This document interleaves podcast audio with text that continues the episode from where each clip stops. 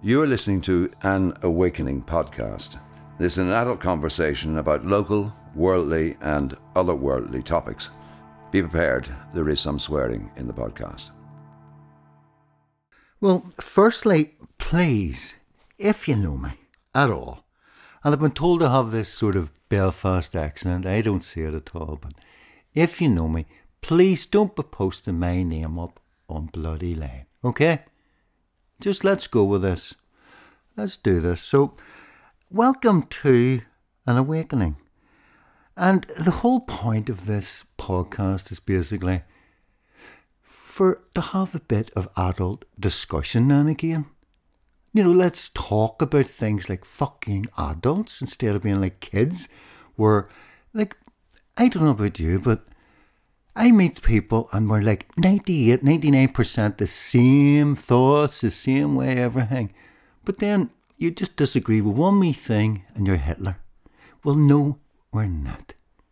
This is a place for open a space up for discussion, adult conversation.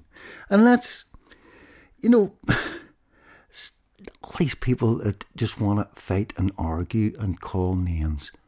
No. Adult discussion, and let's get on with it. The thing is, I want people out there to suggest subjects to me. What interests you? Things that interest me is like alternative healing. We'll be getting people on talking about different experiences with different types of alternative healing. Or for cancer, for you know, for depression, for different things. With a few people lined up to talk about the corruption in Northern Ireland. We're going to be talking about police corruption, judiciary. We're going to be talking about NAMA and decades like Ian Paisley Jr. who think you can do whatever the fuck you like. We'll be talking about the cabal in general, the big picture. Let's talk about the Masonics' influence in Northern Ireland. Wouldn't that be interesting? We'll talk about the Irish language. Now, I'm a proud, right, from Belfast, but I love the Irish language. You know, and to see people, you know, cutting it down, hey, Jesus, what are you on? You know, it was Protestants, it was actually Presbyterians that kept Irish language going in this country. You know, come on, let's have a discussion about this. I'm hoping to invite likes of uh, Linda Ervine over if possible again. She's a lovely woman and Mary and different people in my life who, Protestants who've actually enjoyed the Irish language. You know, I get great love from hearing my friends singing in Irish, a friend from Donegal. And eh, to me, it's one of the most beautiful languages in the world with Sanskrit and Punjabi. And what I'm going to talk about is improving services around Belfast. It's shocking. You know, eh, mental health issues, you know, any, any sort of help at all for children in need, or like children with, with issues, autism and all. Let's talk about it openly. And let's just have, and but the thing about this, let's have a bloody good laugh. Take a piss out of each other take a piss out of ourselves, more importantly, and just get on with it and have a laugh. I'm going to talk about my journey with um, various plants. Eight years ago, I was I was so miserable I just wanted to knock myself. I didn't see any way out. But over the last eight years, I've gone through, oh, I've done about, about 45, 50 ayahuasca ceremonies. And I know I'm going to be talking about things that you don't know about, but hopefully this will broaden your mind, give you an interest. I took ayahuasca once and I knew after I took it, I'd never gone and act myself. And that was important to me. I'm a family. You know, and I'll talk about the different journey with different plants, different medicines, different things that have helped me. I'm not saying it for everybody, but there is help out there. In the first few have gone out, you know, we'll be talking to different people. That's my wee dog Barney you hear rattling about there. Sit you down, you sit down. Good boy. Good boy. Sit. Good boy. That's up, boy. Lay down. You'll be getting to know Barney too. He's always fiddling about, as long as he isn't farting. To me, mental health issues and all, you know, are very underfunded, you know, and, you know, young people are in trouble now. And maybe this, if it helps one person, I'm happy. That's enough. I'll, uh, job done. I'm happy. Well, first we will be talking about is my journey with ayahuasca. When I when I first heard of it, uh, it was a guy called Bruce Parry was doing a thing called uh, Tribe, and then after that I heard Sting talking about it, and The misconception about it is that I thought I'm going to be surrounded by real weirdos here. But I've done ayahuasca with doctors and solicitors and reporters and uh, business people, all people from all walks of life, not just hippies. You know, although I'm a, I'd say I'm an hippie.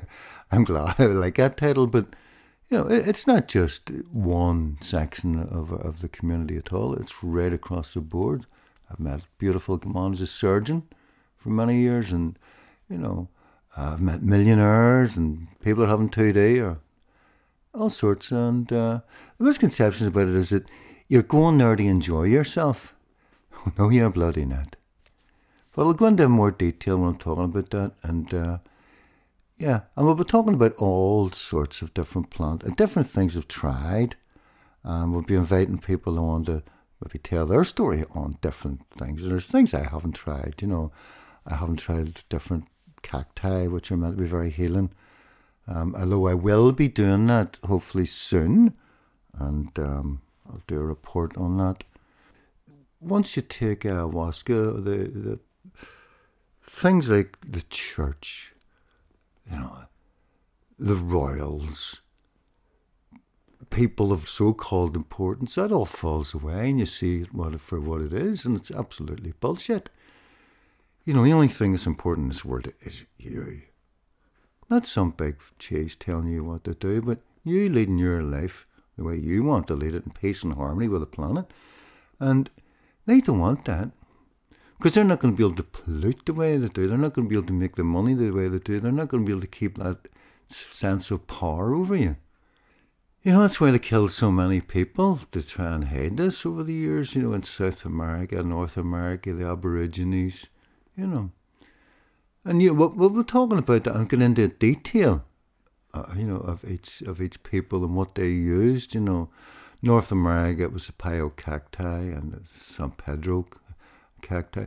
In uh, South America it was ayahuasca, and the Aborigines it was their dream time. They had to kill that, had to get rid of that. You know, killed 40 million Aborigines, 100 million North American Indians, and over 100 million South American Indians to try and keep us away because power structures fall apart when you see through it and it's all bullshit. Nobody's going to bow these people anymore, and they can't have that, so they'll use everything they have to keep it away from you. Dimethyltryptamine DMT. DMT is produced by your pineal gland. You get a few rushes of it in life. 38 weeks gestation, that's when you get your sex. That's why men are born with nipples, because up until that stage you don't have a sex. When you get your rush of DMT, that gives you your sex. The next time you get DMT is the day you're born to help you come into this new environment. And the next time you get it, it's the day you die. It's to carry you through to your next journey you will get wee touches of DMT through life. That's where deja vu comes through and these wee moments of what the hell was that? We all got them, you know. I, I, I watched documentaries. It was a great one called The Spirit Molecule, which is made by doctors. It wasn't uh, hippies. It was uh, Dr. Rex Strassman and his team put up and they done laboratory controlled experiments on dimethyltryptamine. They've known about, oh, everybody's known about dimethyltryptamine for thousands of years. That's what the Buddha's hat represents. That's what uh, it's pineal gland because when it's inside your brain, I've actually met a surgeon at an ayahuasca ceremony who explained to me that when he actually opened up a pine pineal gland, had a look at it, and it just looks like a small pine cone. That's why you see these ancient uh, pictures of Sumerians and different people. Uh, Anunnaki, and they always have a pine cone in their hand. That's a representation of what it is. There's a pineal gardens in the Vatican, and it's all big pine cones. You know, they've known about this, but they have to keep you away from it because once you experience it, it's life changing. I'd heard about DMT, I say, different, listened to different people, but I'd never actually met anybody who had taken it until I took it. And uh, I sat down. I took one puff of this white powder and, and a pipe, and my life changed. It was just the most beautiful, wonderful experience I've ever had. I've experienced and seen First of all, you see the colours. You'll see colours that you've never seen before. I know it sounds nuts, but when you look at the light spectrum, light spectrum's like, say, from arm to arm, that's a light spectrum. We see one ten billionth of that, that one wee tiny bit in the middle. A bird sees more than one side than we do, and bees see more than the other side than we do. You know, and what people don't realise is that we're living in Plato's cave.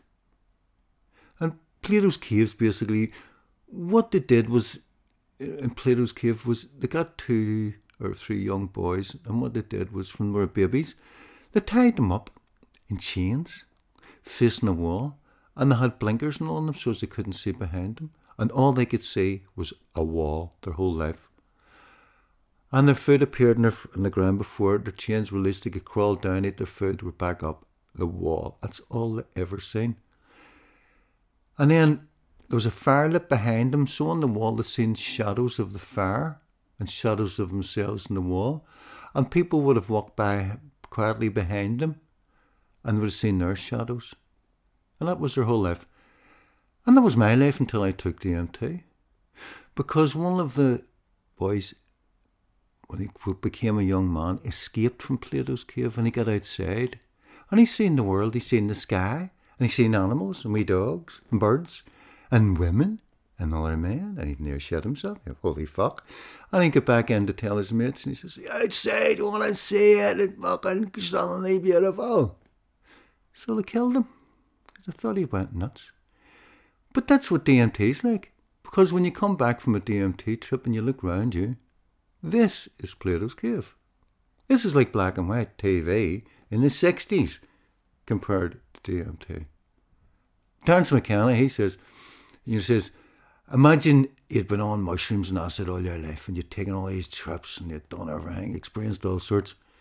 He says a DMT trip is like adding every acid trip and every mushroom trip you've ever had, multiplying them all together by a million times, and you're still not close. And he's right. I've seen people have lost in my life and I've come in contact with them in DMT. And I know people are going to think, ah, get off your knocker. I don't give a fuck what they think. Try it and then tell me what you think. To me, it was one of the biggest experiences I've ever had. And the beauty of it and the love you feel is unbelievable. And there's entities, and there's, I don't know what they are, to be honest you, half them. But I just have had the most beautiful experiences with it. It's such a simple thing. It only lasts six, ten minutes. Of it's because your body produces it naturally. It eats it up very quick. So you know, there's no hangover, there's no calm down. You can get on your motorbike 10 minutes after you take it and ride home. And uh, yeah, that, was a, some of the greatest experiences I've ever had, was DMT. I had a few scary ones too, you know. But the scary ones is easy. You just blow love at them, they shit themselves. And uh, yeah, DMT is just one of the most remarkable substances I've ever experienced. Magic mushrooms. Um, there's different types of magic mushrooms. You know, there's dozens all over the world. You know, the most amazing one, I suppose, is Amanita muscaria, which people know as the big red jobbies with the white dots that the, you see gnomes sitting on, and you're told going, you're going to die if you and look at it. A lot of balls. That is about the hardest one of them all. Yeah, it is. You know, it, it's um, it's a big journey you take Amanita muscaria or fly as it's known. 12 hours, you're gone, you know, you're really gone. It was actually used by the Vikings, uh, the berserkers, which is the elite guard of the king, the Vikings, and always the first on the beach. Because it, it's very toxic and it, it makes you you're very sick on you go. You have a lot of shits.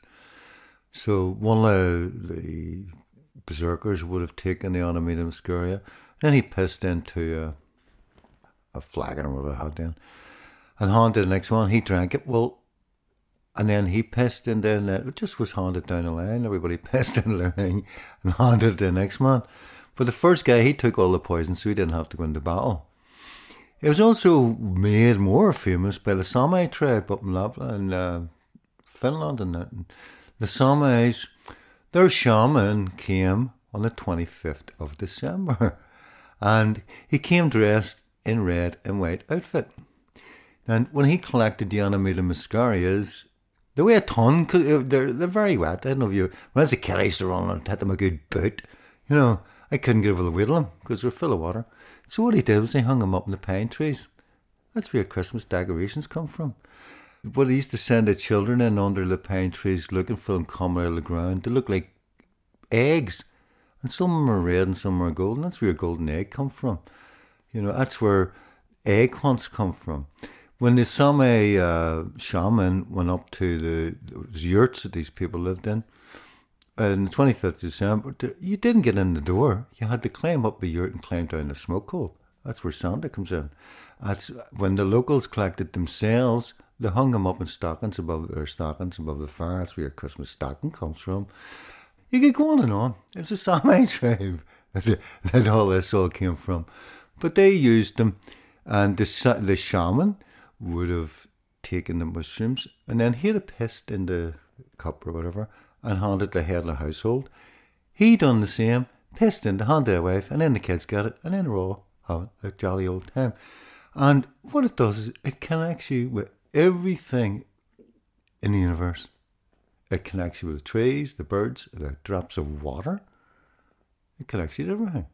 And it can be very, very beautiful, but it can also be very brutal in a way because it shows up your flaws. It lets you see what a complete fucking half-wit you are half the time. And, you know, it lets you see your mistakes and where you're going wrong in your thinking. It's about the heavy dutyest one of them all. Um, it has a different chemical composition than the other one, the psilocybin ones. It's more a masculine type thing. It's, um, yeah, not for the faint-hearted. You go on the ordinary magic mushrooms, you get a, a vast range of them. We've got all our wee, our wee Liberty caps here that grow in Ireland, you know. But then you've got other ones now you can get from all around the world, from Mexico. You get beautiful ones like Golden Teacher will give it to a lot of visuals and it's, it's amazing. And then you get through like Moby Deck, which is a deeper thing, and you get ones like Campina Envy because they look like big decks, And all sorts of different mushrooms all around the world. And local peoples have been taking them for thousands of years. You know, this is part of us. You've got this this theory now, the stone monkey theory, that they reckon that through evolution we are up in the trees. There's no mushrooms up fucking trees. And it was only when apes actually went down onto the plains and started going about and hugging, and then the fuck, what's this? And then they got off their trees and uh, on the uh, mushrooms. And they reckon that that was actually part of our switching on to what we are now. It's, this, it's called the stone ape theory. You look it up, uh, Terence McKenna is a great, um, great man for that. And the mushrooms, you know, they've been used like for, they're actually using them all around the world now in relation to PTSD uh, and different ailments, mental, you know, people with mental health issues, you know, and they're finding great success, amazing success. Um, I know quite a few people myself who have taken uh, mushrooms for all sorts of different, you know, depression and stuff. And fucking magic. no, it's not just a name. There's a couple of warnings for mushrooms, you know. Don't take them in a party atmosphere. And you're not made for that. This is like a religious sacrament in a way, you know, or a, a sacrament of some description. Fuck religion, but you know, it's um, it's not to be taken them lighthearted. It's not to be taken at parties, acting abolics. Uh, I've seen guys taking them in fucking ACDC concerts and all, for God's sake. The best way to take mushrooms is on your own. And if you're going to take them, don't mess about. Get yourself five grams dried, put it in a glass, double orange juice, and knack it. Life changing experience.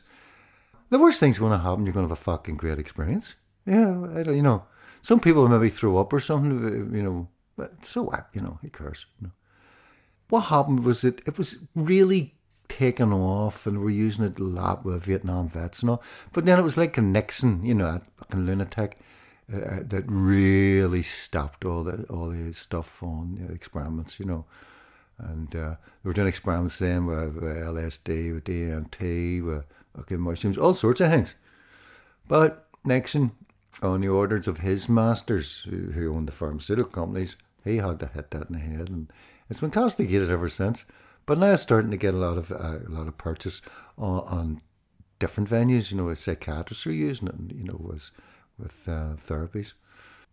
One thing about this podcast is, and I want this, you know, we're going to be going into some things, and you know, and it's going to be we're talking about fucking corruption and horrible shit. But at the same time, it's important for us to try and come up with fucking ideas. You know, and I want you to, uh, you know, be part of it. If you have any ideas where to brighten things up or to help in any thing, anything we talk about, let me know.